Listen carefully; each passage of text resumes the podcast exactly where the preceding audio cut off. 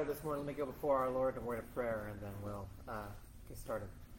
Dear Heavenly Father, I pray that you would uh, be with us today, that uh, we would uh, learn from your word, we would learn uh, some valuable things and lessons from uh, our study here of Gentry's book on eschatology, Lord. I pray that we would take them to heart, that we would endeavor to, to learn these things from your word, and that we would apply them to our hearts, that we might live holy and pleasing lives before you, that we might live uh, with such hope that we might be ready to defend it and we might be ready to, uh, to go out into the world and to uh, bring uh, the gospel, your good news of salvation to all the world uh, so that they might be translated out of the dark world into your glorious light, into your church.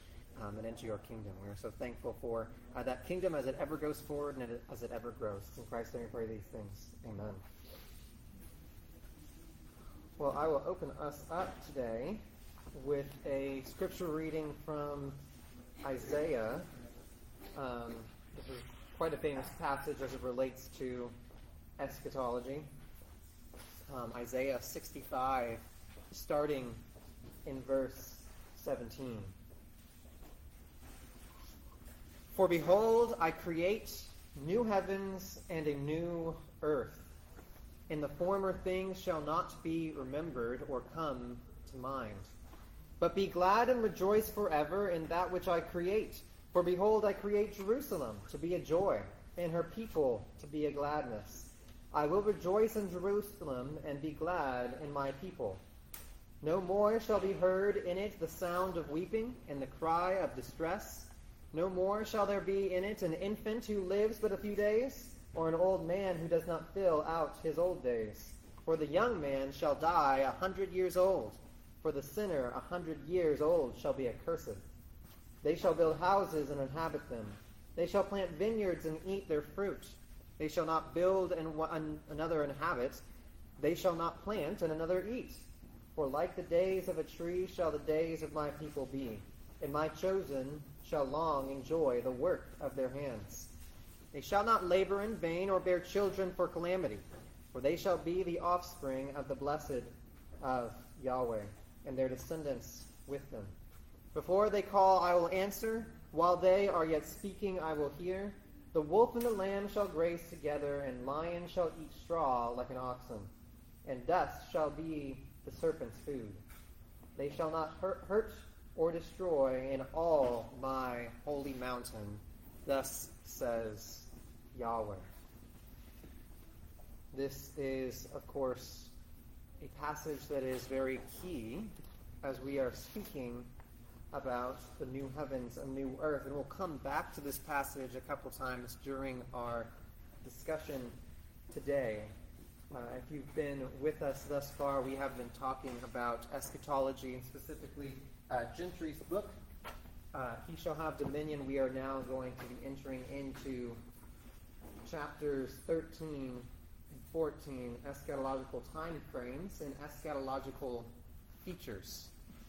Now, admittedly, we are zooming through this book, and for that I do apologize because this might be the place where we would spend the most time um, if we were really uh, digging deep into these things. Today we're going to be talking about the 70 weeks, the last days, the age, this age versus the age to come, the millennium, the day of the Lord, the great tribulation, the rebuilding of the temple, and the new creation. We're going to see if we can fit all of that within, well, maybe like 30 minutes, but I don't know how uh, we'll be able to really do that. Um, so it may seem like we are zooming through, um, and so for that I do apologize. I will try to leave a good amount of time for questions, um, but I want to at least frame, uh, at least to kind of give a cursory overview of what Gentry says about these events um, and what is uh, maybe the post millennial view of these things.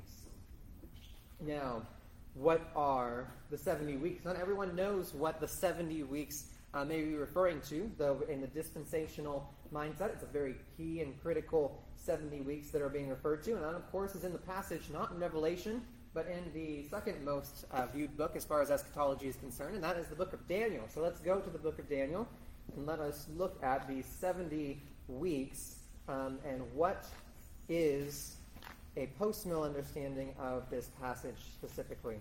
So let's look at this is going to be in Daniel chapter 9. Daniel chapter 9. If I could get a reader for us. Daniel chapter 9, and just read verses 24 through 27.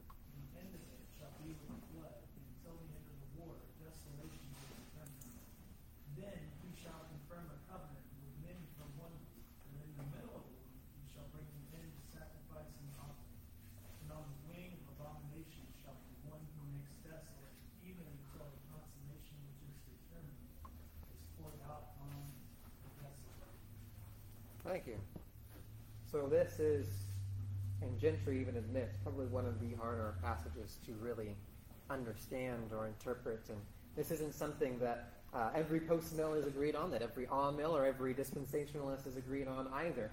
Uh, you will find many different interpretations within all three of the camps here. Um, and so, what is this being? What is being referred to? Well, he admits, and he even quotes many different dispensationalists who admit no one can really interpret this literally. Uh, if you say 70 weeks from the day that, that Daniel is writing, uh, they're just this seems to fall flat. What is being referred to here?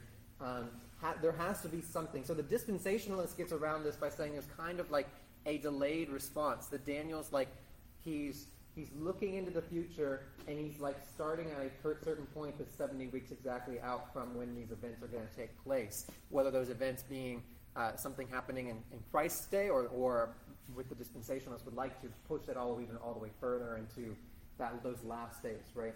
Uh, or, or, what we call the eschaton. Um, but uh, I like the way that Gentry kind of pulls this in. He says that a week uh, doesn't always have to mean a literal week of days. Uh, we call it a week of days, and it's called uh, we call that a week because that's seven days. And if, uh, if you've read Old Testament scripture or if you're familiar with the way the numbers are used in the Old Testament, uh, what does seven tend to represent? Seven. Isn't it God's number? It is, it is God's number of perfection. Yes, it's fullness, it's completeness. And so he says that, that perhaps what we could what we could view this as, and we have 70 weeks, is a 70 weeks of years is the way that he, he proposes that we look at this. So that would mean it's 70 times 7 years, which would be a 490 year time span. If, if what Daniel is referring to is 490 years, well, that does actually push us right to the Messiah and the coming of the Messiah and to uh, the time when Christ is here on earth, which actually seems to, to line up quite well with what's being described here, especially that uh, there's going to be a covenant uh, renewed and confirmed here with his people uh, before that desolation happens, which seems to line up very nicely with Christ coming uh, to his people, uh, renewing and confirming a covenant already made with them. That is, he's going. There are going to be people that believe on him, and they will be they will be protected and, and preserved by him by his power. But then there is going to be a desolation that happens, which, of course, is that desolation that is the destruction of the temple. Um, so this does seem to line up very nicely here um, uh, in, if, if you take that approach, that this week here is referring to a week of years, a, a, a seven year total. Um, and this, this is his, his proposed uh, view of it. He also notes in the, the covenantal language and the structure of this passage, talking about this, this covenant. And this is very key and very uh, typical of a prophet, right? Prophets typically come um, whenever there is something bad going on, right, in, in Israel. Um, and there's a warning, right? That if you continue to break the covenant that God has, has made with you, if you continue to go against the commands that uh, I have given you, Israel, well, then here is what is to come, right? They, they give that future prophecy as a warning to the people of Israel that here's what's coming, therefore repent and turn back to God. And so this covenantal language is very typical of what a prophet uh, would be speaking of, especially in the context of him giving a, a future prediction um, within his book and his writing. Um, and so uh, that, uh, that is where he, he comes down on the interpretation of this passage. But he admits very, uh, very freely, as he quotes many amills and post-mill, or pre-mills uh, as well, admitting that this is perhaps one of the hardest passages for us to really uh, deal with. And we could easily uh, have multiple classes just on how do we interpret this, and he does have a a whole uh, part of this book where he really dives deep even into the Greek of this or the Hebrew of this passage, um, and is uh, really trying to dissect what is being spoken of here. But uh, the culmination of this, he believes, and I agree with, is is in Christ. This is speaking of Christ, and it is a, a, a foreshadowing, a, a prophecy of the coming of the Messiah. And one, though, a very important and I'll read some quotes from, from Gentry, uh, as he quotes actually some other people. Um, this is only going to be on page 325 as we talk about the last days. This is a very important, uh, I guess, feature, you might say, of the, um, the eschatological debate. What are the last days? These last days, these latter days, as they're sometimes translated. Um, that, that phrase, the last days, are all throughout Scripture, all over the Old Testament, all over the New Testament, really all over the New Testament specifically. Um, and what do they mean? What are they referring to? Well, uh, this is this brings us to what many in the dispensational camp have said. Tim LaHaye writes this, and I'm starting on his quote starts on 324. Tim LaHaye comments about the, those of us living amongst this generation. Um, the duration that is of World War One. And Tim LaHaye says this: There is no question that we are living in the last days. The fact that we are the gener- this, the fact that we are the generation that will be on the earth when our Lord comes certainly should not depress us. Tim LaHaye being speaking for many of that time, many of, of this time, uh, that all the things going on. if We look at World War II, we look at war, uh, the Cold War and, and the threats of nuclear war. Um, all of these things must mean that we are in the last days. Well, he has a whole bunch of other quotes from other people as well. Um, he says that many say the Antichrist is now close at hand. Uh, the world is failing, passing away, and it, it, it witnesses to, it, to us its ruin, not now by the age, but by the end of things. Because of this, the Christian should know that still more terrible things are imminent. Indeed, already the heavenly fire is giving birth. Already the approach of the divine punishment is manifest. Already doom of coming disaster is heralded. Because of world circumstance, the plea is consider, I beg you, whether the age, this age can last for that long. And finally, all creation now waits in suspense for his arrival. The world, which must be transformed anew, is already pregnant with the end that is to come on the final days. Now, why do I read? Those are six quotes in succession from theologians, all saying, the end is nigh, the end is here. Well, Gentry pulls a fast one on us because all six of those quotes were not from uh, contemporaries of Tim LaHaye or our contemporaries. All six of those come from the first few hundred years of the church's existence. Those are all early church fathers speaking of their time um, as they look around and what do they see? But of course, terrible things happening to Christians, terrible things happening in the church, and they say the end is nigh. All that to say, every generation has been filled with theologians that have speculated that we are in the last days because of what's going on around us. Um, and so that at very least should, should humble us and should make us stop and think. If we're about to speculate that we are in those last days, that, that Christ is going to return tomorrow, uh, that everyone has thought that in every generation, and perhaps we should, we should hesitate to say such things, um, just because what we see in the world around us. Um, this brings us to uh, a very important point about what does these last days mean? Because the apostle says that there are last days. Sometimes the apostle even says that we are in the last days. So what does he mean? Was he deceived? Did he look around the world? Did Paul or the other apostles look around at the world and, and were they deceived in thinking that Christ must return tomorrow? Well, let's read um, Hebrews 1 and see what's being referred to here. If we go to Hebrews 1,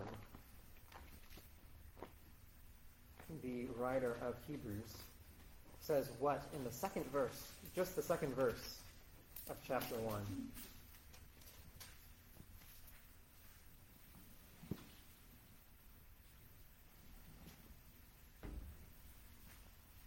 Has in these last days spoken to us by his Son, whom he has appointed heir of all things, heir of all things, through whom also he made the worlds. Thank you. So the end the last days being spoken of here come with Christ. Christ is revealing to us who God is. We know who God is much better now that Christ has come.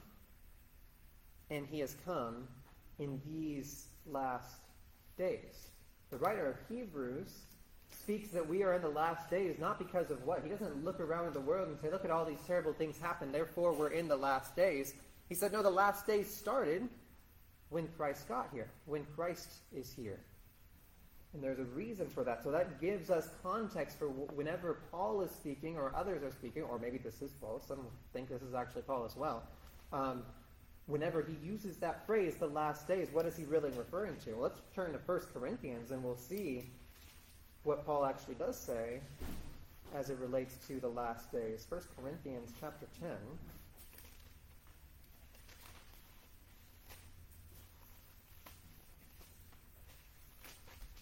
And if someone could read just verse 11 for us.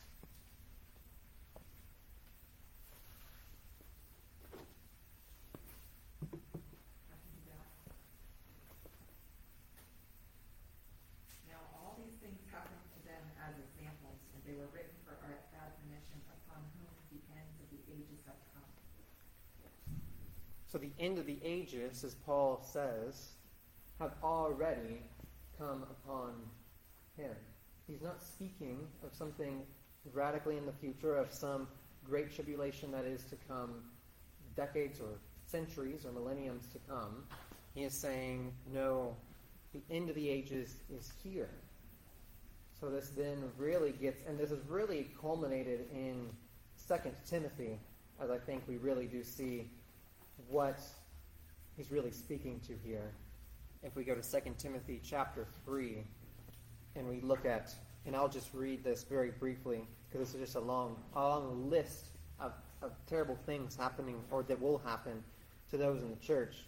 Uh, but he says, but understand this, that in the last days there will come times of difficulty, where people will be lovers of self, lovers of money, proud, arrogant, boastful, disobedient to parents, etc., etc., etc. But this is happening in the last days. So does Paul think? Do the apostles think that the last days are referring to this great time of tribulation or that something terrible is going to happen that, uh, and then there will be the end and Christ will return? Well, that doesn't seem what they're, to be what they're referring to in the last days. Otherwise, Hebrews would have not have, not have said the last days start with Christ. Paul would not have said the last days are here. The end of the, or he calls it the end of the ages are here. But then to even make himself more clear, he tells Timothy to be ready for the last day. So either Paul is mistaken, he thinks the last days are coming, and he's warning Timothy to be ready for that time right before Christ returns, and it's going to happen in Timothy's lifetime, or he's referring to something else entirely. And he's saying the last days, those times when these, these bad things do happen, be ready for them, Timothy. It's going to happen in your lifetime. And what are those things that are going to happen? It's that people in the church are going to be drunkards and boastful and prideful and this list of things, which we see all throughout church history, as there are many in the church who come in and try to be uh, to stir up trouble, uh, to be false false prophets and or, or just those that stir up trouble and stir up divisions in Christ's body. So that is what is really being referred to here. This is what is the marker, or it's one of the markers of what the last days are, that people like this will be in the church, and we've seen that in every generation of the church. Well, then the last days is what we might call the church age, the age of the church. We are in the last days. We have been in the last days since the time of the church's inception. And so that should be a comfort to us, um, but it should cause us not to think that the last days mean that Christ is coming tomorrow. If we are in the last days, and I agree with Tim LaHaye in that we are in the last days, I just don't think that that means that Christ is returning tomorrow. We are in the last days. He may not return for another 10,000 years, um, but that doesn't, uh, that doesn't worry me. I am not depressed. Um, I am actually hopeful that the Christ is still working in these last days through his church. Um, and so I think it's very important. Uh, and this ties us in to the next feature that Gentry brings up, which is the a- this age versus the age to come. This age versus the age to come. And this has had uh, many theologians have talked about what this, this means, what the age to come means. Uh, Paul talks about the age to come multiple times. Um, he talks about this age. He even in Galatians calls it this present evil age. Um, what is being referred to in these two ages?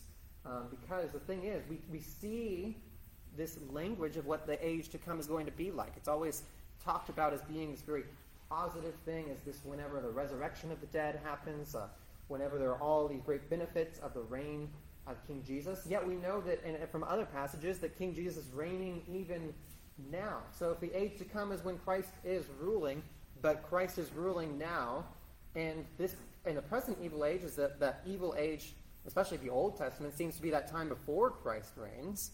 But then the apostles even speak of this age being the age that the Old Testament is talking about as the present evil one. What's going on? And Gentry, along with many in the Reformed camp, has agrees that what's being referred to is a kind of overlap. That there is this age and there is the age to come, and we are receiving benefits now, even now, for that age to come. That in the age to come, it will be consummated, it will be perfected, but Christ is reigning. We are receiving those benefits now, but there is still that overlap of this age. There is still sin going on in this world. There is still death in this world. Uh, the, the gospel is still going forth. It is not finished covering every single corner of the earth yet. It's still going out.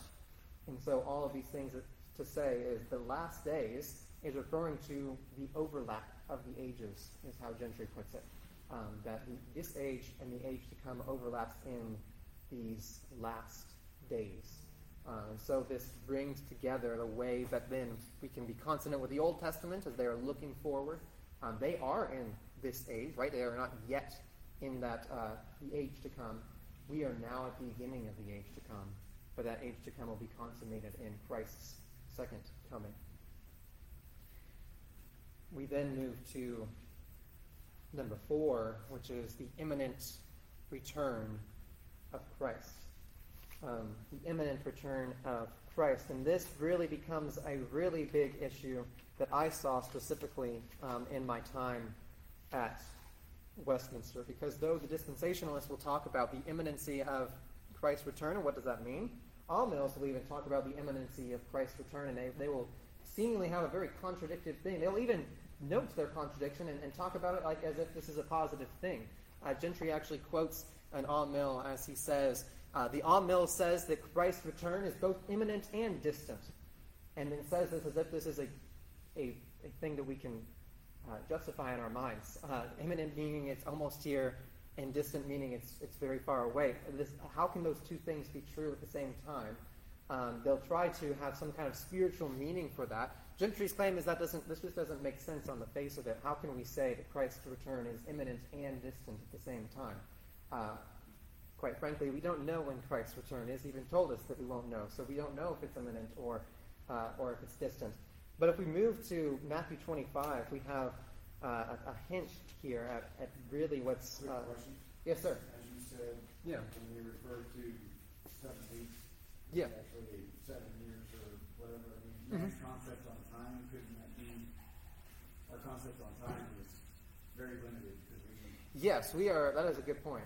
Right. We we are limited in our own time scale and our own time frame. Right. And so that isn't to say, and Gentry would not say, um, that when it says that Christ is returning soon, or I think it can say the words, words soon like that, um, it's not. Uh, God, of course, is saying soon relative, right? He, to us, it's not going to seem relative uh, because we are, we are fixed in a point in time and we have a very limited time scale. You. Exactly. Yeah. Um, so that's that's a very good point, uh, and thank you for bringing that up. Um, but we see, but I think what's really uh, important for us to realize is that, that liberal theologians, liberals in general, take this in a different direction. And I saw this firsthand at ACU, where they said the New Testament is filled with an expectation of Christ's imminent return. And then Christ did not return in the lifetime of Paul or Timothy or even 10 generations after Paul and Timothy. Therefore, they were mistaken, right? And that was that's the, the liberal argument for the, one of the untrustworthy points of the New Testament. And I saw many uh, many kids buy into that, like, oh, well, Paul must have thought that, that Christ was returning tomorrow, and that's why he was so vigorous. Um, he had that uh, that dispensational uh, kind of outlook on life, um, which, of course, for the liberal is easy to convince a kid who has been raised in the dispensational theology because that's the way that he's been trained and he's been raised his whole life and, and trained to go out and preach the gospel. It's like, oh, Paul had the same idea. Oh, but Paul was mistaken. Oh, maybe I'm mistaken. Maybe the Bible's mistaken. And then you start going down that rabbit hole. Um, and so I want us to turn, though, to Matthew 25 and, and ask a question of what, what Christ is getting at in this parable here. Can someone read just verses 14 through 19? We won't read the whole parable. Verse 14 through 19. I can read. For the kingdom of heaven is like a man traveling to a far country who called his own servants and delivered his goods to them. And to one he gave five talents, and to another two, and to another one, and to each according to his own ability, and immediately he went on a journey. Then he who had received the five talents went and traded with them and made another five talents. Likewise, he who had received two gained two more also. But he who had received one went and dug in the ground and hid his Lord's money. After a long time, the Lord of those servants came accounts with them. There we go. We see now, of course, there's a lot. This this passage is one of the most famous parables that Christ tells. There's two things that Gentry points out. It's right there in verse 14 and verse 19. In verse 14, the kingdom is like a man going on a long journey, or a man going off to a far land. And then again in verse 19, now after a long time. This, of course, is, is referring to, and, and everyone would agree with, with this, every, every Christian is going to agree, the interpretation of this passage is like Christ or God giving us talents in his kingdom and expecting that we use them fruitfully in our work on this earth for him. Right? Can define talents in the scriptures as this? Yes, yeah. This is referring to a talent, right? We use the word talent as I have a talent that I'm going to show you at a talent show, but this is referring to a specific monetary, uh, a currency, form of currency, right? A talent really being normally uh, what is used to refer to as a, a year's wages. It's, a, it's quite a, an exceeding sum of money. Money currency. Right, exactly. Um, and so then what the, the passage then goes on to talk about is did, did they use it? Did they invest? Did they do these things and, and, and come back with a extra, right, at the end of the time that the master is gone? Um, but, but Christ here, as he's talking about the, the master giving money to these individuals and expecting that they use it well and use it uh, profitably, um, he does so over a long time, which seems to be very indicative. If, if we're saying this is this is Christ who then gives his apostles commission, gives them uh, marching orders to go forward, and he expects that they obey him, and he expects that the church do exactly what he told them to do. Well, then what this parable would, would seem to indicate is that Christ is going to be gone for a long time. He is the master who is giving over the uh, giving power to the church, saying, "Here, this is what you are to do. You, you, Peter, that is, as you stand as representative for the church itself, have the powers to find loose on earth. Now go, therefore, and make disciples of all nations, and then I'll come back." if this parable is, is, is right, it's not going to be, I'm coming back tomorrow. It's not going to be, I'm coming back in 10 years or 100 years. Clearly not a thousand years. Um, I'm going to come back after a long, long time. Um, and he expects that there will be multiplication, and we have seen exactly that, as many, many faithful men have gone forward and used their talents as such. And then, of course, and I'll briefly mention the millennium. Uh, we could, as I said, each one of these points could be an entire class, if not more. The pre-mill will say their first their first attack on the post-mill interpretation of the millennium is that we don't view it as a literal thousand years, and therefore we're we're abusing the text, we're misusing the text. Uh, Gentry's response to this is actually quite simple. Um, he says, if if that's if that's your response, well then does God only own cattle on one thousand hills? He doesn't own it on the thousandth and first hill.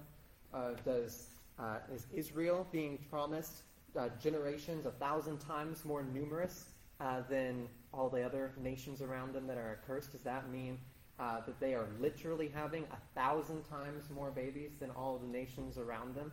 Um, or are they not having a thousand and one or five hundred times or whatever it might be? Uh, does God is God only faithful to a thousand generations, and then that thousandth and first generation he ceases to be faithful?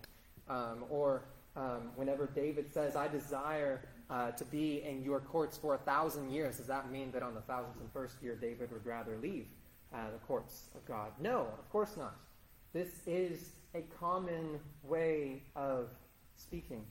It's very common for us to say, "Not in a thousand years would I do that." We're not saying that on the thousand and first year I would do it. No, you were saying, I don't want to do that. I wouldn't want to do that. This is just a very common common parlance. This is the way that people speak. This is the way that the apostles speak, and they're not lying when they say a thousand that God is faithful to a thousand generations, um, and then He is faithful to the first one after the thousand generations. They are using hyperbole to speak a truth, and that truth is that God is absolutely faithful. And so too, uh, when we approach the millennium, which of course seems to be what, what all of this is centered around, even though it's only mentioned in this one passage. This is all centered around that, and so he, he proposes that it's not wrong for us to look at this and say, yes, Christ will reign a thousand years. That ma- meaning that Christ is going to reign thousands upon thousands of years, that he's going to always reign. His reign is absolute. He has begun his reign, it is inaugurated. We know it will be consummated when he comes back. And at that point, as we all confess, as the church has confessed since the very beginning, Christ's kingdom shall what? Shall have no end. This is what the church has historically believed, that the Christ's kingdom is not a thousand years exactly and then it stops. Christ's kingdom doesn't end. And then he says, but then really the problem being that for the premill and for this under, or at least for the dispensationalists, for this understanding that they have, that Christ comes back, there is a thousand year reign, and then there is a resurrection and a judgment, and there's all the things at the very, very end that happens here. And that the binding of Satan is kind of like this, this time that's an interim. That doesn't really seem to line up with what Paul says in 1 Corinthians 15. But 1 Corinthians 15, if we look at verses 23 and 24, we will see there doesn't seem to be room for where the dispensationalist wants to put that thousand years. And I'll read it very quickly here. But each in his own order, Christ the first fruits. Then in his coming, those who belong to Christ. Then comes to the end when he delivers the kingdom of God to the Father after destroying every rule and every authority and every power. This seems to be one thing after another, but each in his own order. Christ the first fruits, who's raised, is speaking of those who are raised. Then his coming, those who belong to Christ. As soon as Christ returns, at his coming, not after his coming, not a thousand years after his coming. At Christ's coming, we will be raised. We will have our glorified bodies. The resurrection will happen at Christ's return. It will not be a thousand year delay. And so he says the dispensationalists cannot, they can look at uh, Revelation 20, and if they're zeroing in on that and they see, oh, well, it has to be this way, this way, this way, because I see this order, he says, well, you're not, you're not backing up, or you're not considering what 1 Corinthians has to say on this, because this doesn't seem to line up with that, so maybe your interpretation of Revelation 20 is misplaced, because you're not, you're not even attempting to interpret 1 Corinthians 15. And there's other passages, too, that we could get into, but there really doesn't seem to be a justification for putting that thousand years there and trying to fit it in between um, Christ's return or his first return and then uh, the uh, judgment. Kind of veering into the next chapter here. The day of the Lord. What is the day of the Lord? Well, just to be brief here, um, considering our time here, the day of the Lord is always referring to, it's a theme throughout the Old Testament, referring to a time when God is judging. Now, there are really two ways that that can, that can happen. The day of the Lord can refer to that eschatological time, right? Sometimes it's referring to the judgment when Christ sits on his throne and he judges and he puts the goats on one side and the, sheep on the other. Um, but there are many times when it's referring to a specific judgment, that there is something that happens in time before Christ's return. Uh, and this he shows to be the case all throughout the prophets, right? There are many times whenever the day of the Lord is that day when God visits uh, the Amalekites or the Midianites or Israel itself. Uh, and God actually does carry through with his judgments uh, long before Christ even comes the first time. Um, and so he says, then does that mean that whenever the apostles speak of the day of the Lord, that it's always referring to a great tribulation that is to come before Christ returns? Or could they also mean something that happens at time and space? And of course, Gentry would say, well, yes, something did happen, especially uh, in, in, light of language, language like what Hebrews says when it says the day of the Lord is coming soon. Um, and also then that Peter warns those who he's preaching to in Jerusalem that they should be they should turn, repent, and they will be saved from this perverse generation. This perverse generation. He's speaking of his contemporaries. What does it mean to be saved from this generation? Not just that they leave it, they'll be saved from the judgment that is to come to it. And he's referring then, of course, to what does happen in 70 AD, which is the destruction of the temple and Jerusalem at large, and the burning of the records and the dispersion of the entire Jewish people. Which, of course, is as, as I've mentioned before, is even uh, corroborated by uh, texts from the time like uh, Josephus, who talk of the Christians who left Jerusalem before the siege of Jerusalem itself. But that brings us to, of course, the Great Tribulation, which is such an important uh, aspect when we're talking about this. And we can return to Matthew 24 um, and kind of see here. And I'm not going to read the whole thing don't have time, we could spend multiple classes really dissecting just this passage here. Matthew 24. But I'll highlight a few things for us. This seems this is referring to the destruction of the temple, and it even speaks of that directly. But if we even look at verse 34, Christ even says something that has to do with what we just said of the day of the Lord, which is truly, I say unto you, this generation will not pass away until all these things take place. Now, what the dispensationalist has done with that passage, and you've probably heard it many, many a time, it's funny that they use this passage because this is the same passage where we hear Christ say that you shall not know the day or the hour of the Son of Man's return. But this passage tends to be used by dispensationalists to say, well, that means that when something happens, that when something happens, whether it's something like a World War II like event, where something like the nation of Israel becoming a state, or all these different things, that therefore now the clock starts, right? Now this generation is the, this, this generation that Christ is referring to. But does that seem to be what the text is saying? That that one of these events that's referring to here, and of course, none of the events here speak of the state of Israel, um, but there's whenever uh, it, that one of these events happens and then suddenly there's a ticker now that, that now is as long as one person that was alive during that time is alive, then that's when Christ will return. No, that doesn't seem to be. He says, Truly I say to you, this generation will not pass away. The most common sense reading of that, the most literal reading, you might say, is that Christ's generation will not pass away before these things happen. And if you read all these terrible things that happen, they are referring to what a siege would indeed be like. A siege is a nasty and terrible affair. Um, if you are trapped inside a city and you have no means of water or food, um, and yes, especially as it speaks very vehemently about those, especially he says, woe to those who are, who are pregnant this time, who are going to have to give birth during this time, whenever everything is, is going on, and you can't get out of the city and you can't get food. That does seem pretty, pretty consonant with the siege of Jerusalem and the utter destruction that we see described there.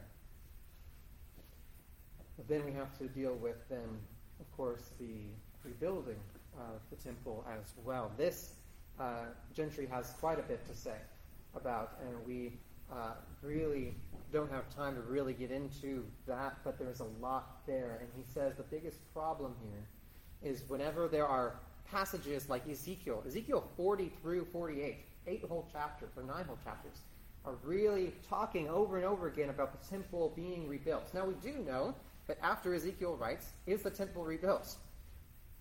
Yes, it is rebuilt, right? Ezekiel is talking in a time in which the temple, the first temple, was destroyed, and there would be a rebuilding of the temple. So that did happen, right? We, we do know that what he's referring to did actually happen. There is also a spiritual no, uh, aspect to the text because it talks about uh, the place where God dwells and God's holy mountain and rivers flowing out from it. Well, that sounds very familiar as well um, as we look at Revelation itself and the temple. What is a temple if not that place where God dwells, where God dwells with his people? Christ even refers to himself, his body, as a temple, right? Whenever he, actually in that Matthew passage, when he's passing by and he says, Truly I tell you, this temple is going to be destroyed, and the, Pharisees, they freak out, and he says, No, I'm, I was referring to my body. But then he also says, But that, that temple will also be destroyed, which it actually does. Um, but uh, he is referring to his body as a temple. Even our bodies are called a temple. And so, whenever Ezekiel is speaking of this, there does seem to be that, that double meaning. A, the temple is rebuilt, but then Christ himself was rebuilt. He, his temple, his body, was broken, and he died, and then he was resurrected three days later. Um, and so there does seem to be that uh, aspect. But he says, but the biggest problem, though, with saying what the dispensationalists say, which is that there will be a rebuilding of the temple, and it will be in existence in the millennium, and that it will be in operation during the millennium. He says this just flies in the face of what the New Testament says. That there would be a time when Christ is reigning. And in that time, in the, in the consummate reign, right? Because he, he knows what the, pre, the, the dispensationalists are already saying that in that millennium, millennium's not now, it's then, it's after Christ is physically here again, and we are now in that consummate reign and yet there's sacrifices going on?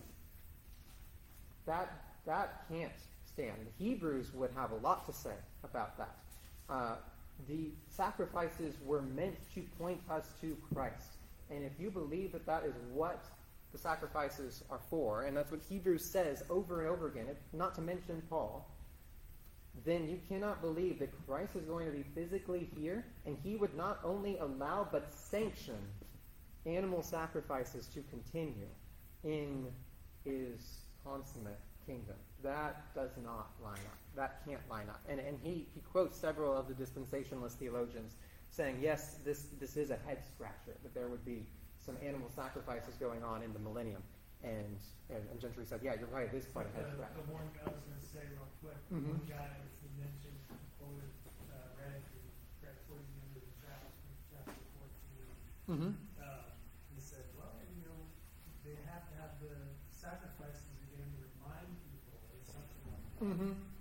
They try to come up with some, they're, they're, they're grasping at some reason why there has to be sacrifices going on.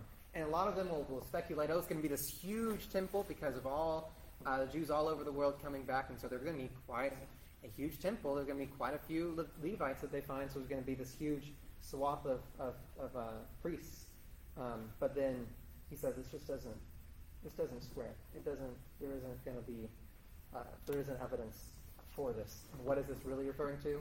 A. It could be referring to the actual rebuilding of the temple, which already happened, or it could easily be referring to that time when Christ is, is dwelling with His people, when He's here on earth the first time, then of course in that second time when He is going to be here on earth as well as He reigns in His unending kingdom.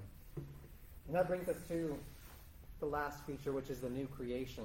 And I would like to read from Mr. Calvin um, as he talks about this.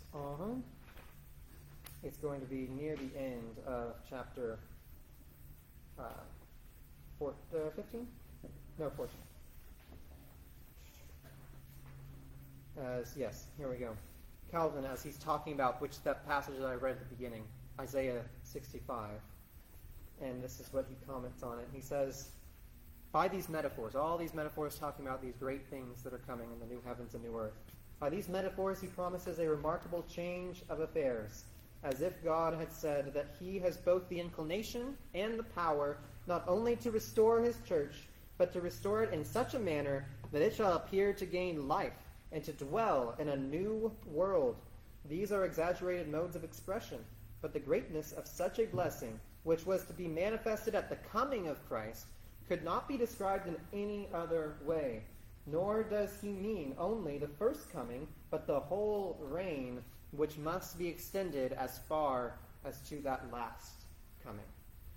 But what is he saying here? That these that this new heavens and new earth, is he saying that we are living in a perfect world right now? No. Calvin's acknowledging though probably what we already talked about in that already not yet and that overlapping of the ages, that here we are experiencing not only redemption of individual souls, but a redemption of the world. There is a world aspect, there is a broad aspect to what this redemption is doing, and that no, we are not in that consummate state of the new heavens and the new earth, but the world is being made new. It's happening right now, at least according to to Calvin. And Calvin's also saying very clearly that he's not standing with the, the pre mill folks here as he's saying that the millennium, that that reign of Christ starts when he came first, and that these things that Isaiah 65 is referring to, that it calls the new heavens and new earth, is at the very least happening in some sense now, in between those times when Christ comes the first time and he comes the second time. Now, of course, he would acknowledge, as all reforms would acknowledge, that's not consummated yet, but we're experiencing those blessings now, which flies right in the face of arguing that a, either as a pre mill that the millennium's not here at all yet, or even as the amill who says, oh, there's only redemption of the specific soul that doesn't have application to the world at large, the culture at large, nations at large, etc. Um, no, as far as, as we would see it, the benefits of Isaiah 65 are not merely for a specific soul and now you get to go to heaven, you get your get out of hell free card, and you have to wait until that happens. No, there is something going on now as the world is restored, as there is uh, regeneration and redemption of the world. The world awaits, right, uh, the coming of the sons of glory. Uh, why would the world await it if the world is going to be gone? Uh, the world awaits it because there is redemption for the world itself. That is where I will leave us today as we zoom through all of these different features and time scales. Questions?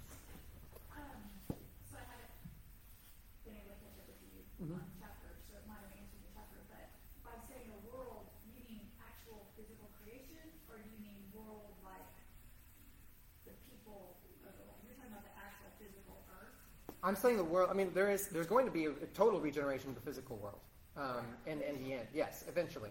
Uh, I would say that the, the world is experiencing benefits of that gradually. Um, I, I, I couldn't, I guess, tell you exactly how. I see it in cultures. I see it in people. Right. We know that things are, what is it, raw atrophy. I mean, we know that things left in creation are going to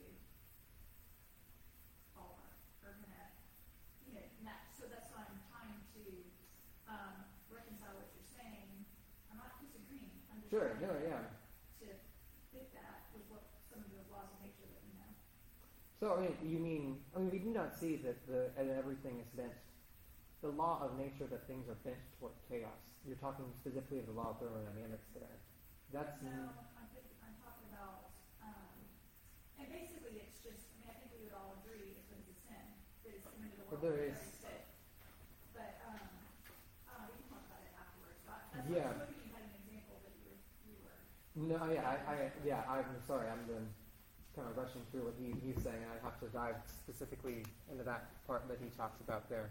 Um, but yeah, I think that yes. Now I would I would see it more as whenever I, I see the redemption of the world, I do see that more as yeah, as people and people groups and and, and, the, and the cultures and how the culture changes, which I can see very clearly in history. I agree with that, so I didn't. So, but yes, am I seeing that that animals are killing each other any less, or am I seeing that there are less storms or less hurricanes or something like that?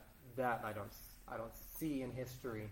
Uh, though we do know that, of course, in that time, in the end, there would be no more devastation in that that regard.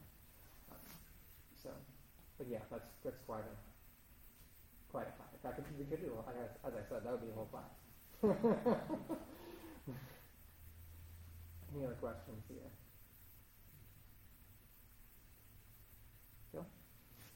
So you touched on a little bit in uh, Matthew 24, Mm-hmm. 21. Talks about there will be a great tribulation. Mm-hmm. And um, my pre-mill friends, Mm-hmm. bless your heart, we're arguing on two different planets, right? Mm-hmm. Can you touch back on that just a little bit? Because the question proposed to me is, so are we on pre-trib or post-trib? Um, it already happened. You know, you can't, how, how do you, how do you, how do you address that? Can you just reiterate that, that, that Yeah. argument of, from a pre, and I'm not even talking about a dispensationalist, more of an independent fundamental Baptist. uh, Sure. Right. There's the tribulation, as was described in Matthew 24, really is being spoken of in even in the context of speaking of the temple. There's already that uh, that connection there, um, and what it describes seems to be very consonant with what happened in 70 AD with the destruction not only of the temple but of Jerusalem itself, um, of the siege, of uh, great calamity and gnashing of teeth, and people running for the hills, and um, all of these things seem to line up with what actually did happen. Um, and there's one argument that is at least made, and that is that in that time there will be the gospel will be going forth to all the world. That tends to be a dispensational will say, well, therefore it must be a worldwide event that is happening, and the gospel must have made it to the, world. It didn't happen at that point. A, he says, well, A, in AD 70, it had gone quite far already. Um, the church had grown quite a bit. And he says, and B, the world is referred to all the time as the known world. And what is the known world if not the Roman Empire? And we know that, that the, the church had already grown to that extent by that point in time. Um, that the apostles were already in, in Britannia and India and uh, North Africa and uh, North Germania. Uh, all of these places, the church was already. Um, the known world, what they would have known as the world, the gospel was already there um, by AD 70. And so I think that, uh, yeah, there's when when we're the, the Great Tribulation, something that did occur already, um, and that's what Gentry is, is proposing.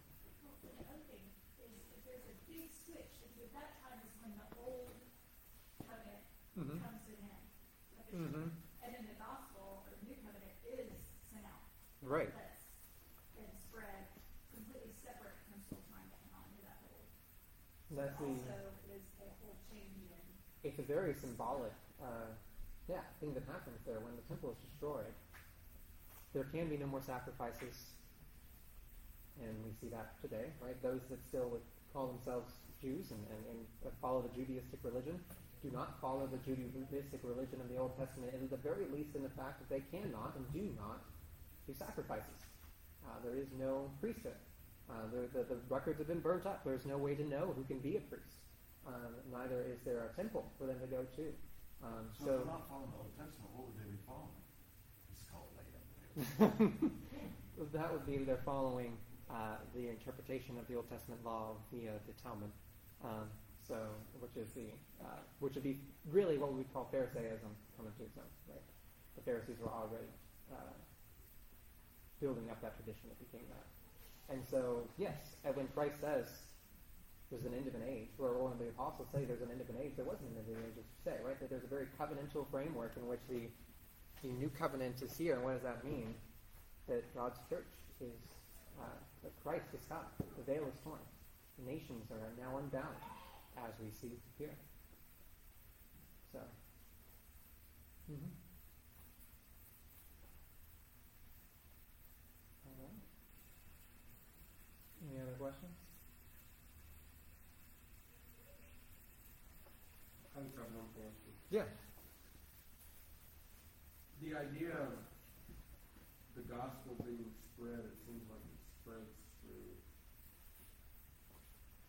continual suffering for you, right? It seems like it spreads better, you know? Mm-hmm. Under persecution. mm-hmm. And I just wanted you to talk about that. Yeah, I think that, and um, I don't think we should wish we should wish suffering upon ourselves. The reason why I think that we see that is that there is still the, the aspect of, and this is why the people of the, of the old, old Roman Empire called the best of the Christians, they called the, the ones that died, they called them martyrs. What does that mean? Martyrios means a witness or a testimony. Um, people become inspired by those who believe in something like Christ and his kingdom and his death and resurrection so much that they are willing to die for it. Um, and so, why did we see so many convert to Christianity in those early days?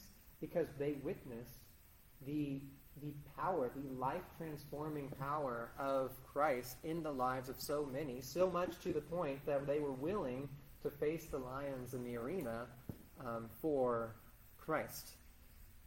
Now, that doesn't mean that we should therefore wish for an arena in today's world so that we can prove ourselves by dying. And we actually do see this as uh, becoming a problem even in that day, right? I've, I've mentioned it before in some Sunday schools of uh, many Christians who would come to Roman uh, prefects and say, "Kill us, we're Christians," Mm-hmm. and he would say, "No, I, I don't. I don't feel like killing you today. Um, you're peaceful people. Go, go live and go keep working at your businesses and go keep making money for the town. I'm happy to let you live." And they'd say, "No, didn't you hear us? We're Christians." And he said, "No, I'm, I'm not going to do anything." Many, many times this happened, right? Roman, Ro- contrary to popular belief, Roman persecution was inconsistent. It was not actually like a, a world, a empire-wide, uh, right. Um, and so, I would say the reason why we see that, in, why we see the church atrophy in places like this, is because good times in general make men complacent. They make men, uh, and this is what we're seeing today, right? Everything is given to me, uh, hand-fed, um, and therefore I am not uh, like those strong men of old who had to work and fight for what they had, right? And so that's, I think, more of what we're seeing that the church is atrophying because it's becoming complacent. It shouldn't be complacent, but it's happy to rest on its laurels when we have millions of dollars streaming in and we have huge uh, churches and TVs and thousands of people coming in and we're not being cast into prison, and all these things. And so then preachers are happy to continue to uh, compromise on the gospel time and time and again through that, that complacency. Uh, so it's still a balance. That doesn't mean that a preacher today cannot be strong willed, um, especially in today as we recognize some of the bad things happening and we, uh, we try to strengthen ourselves against it. Um, but uh, and it's not an excuse, right? If we're having, a, if we live in a, a a Christian nation that has Christian laws and Christian rulers, and, and there's no persecution, and things are going very well, we're prosperous, all these different things. And it's not an excuse for the church to become complacent, but that's that's more of how I would see it. Why, why do we see the church growing so much in the hard times? Because hard times breeds hard men, and those hard men apply that aspect of their personality to the gospel, and they are unafraid of death and persecution. I? I've, I've seen it in me that um, the more you have, the more um, compliant you become. Mm-hmm. And it's something you really have to guard yourself. Yeah, I think it is a. We can easily become very complacent.